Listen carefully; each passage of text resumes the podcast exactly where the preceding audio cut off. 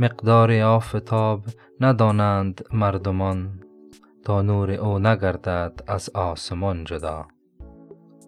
ما انسان ها معمولا قدر دارایی های خود را نمی دانیم گویی فراموش می کنیم که آن نعمت ها وجود دارند و یا ارزش دارند.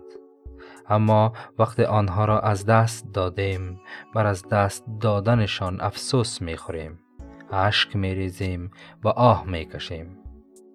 حضرت سنایی غزنوی مثال خورشید را به کار می برد که تا زمانی که هست کسی به آن توجه نمی کند. نور و گرمای آن حس نمی شود و به چشم نمی آید. اما وقت روز خاموش شد نور و گرمی آن تمام شد آن وقت است که همه از وجود خورشید با خبر می شوند.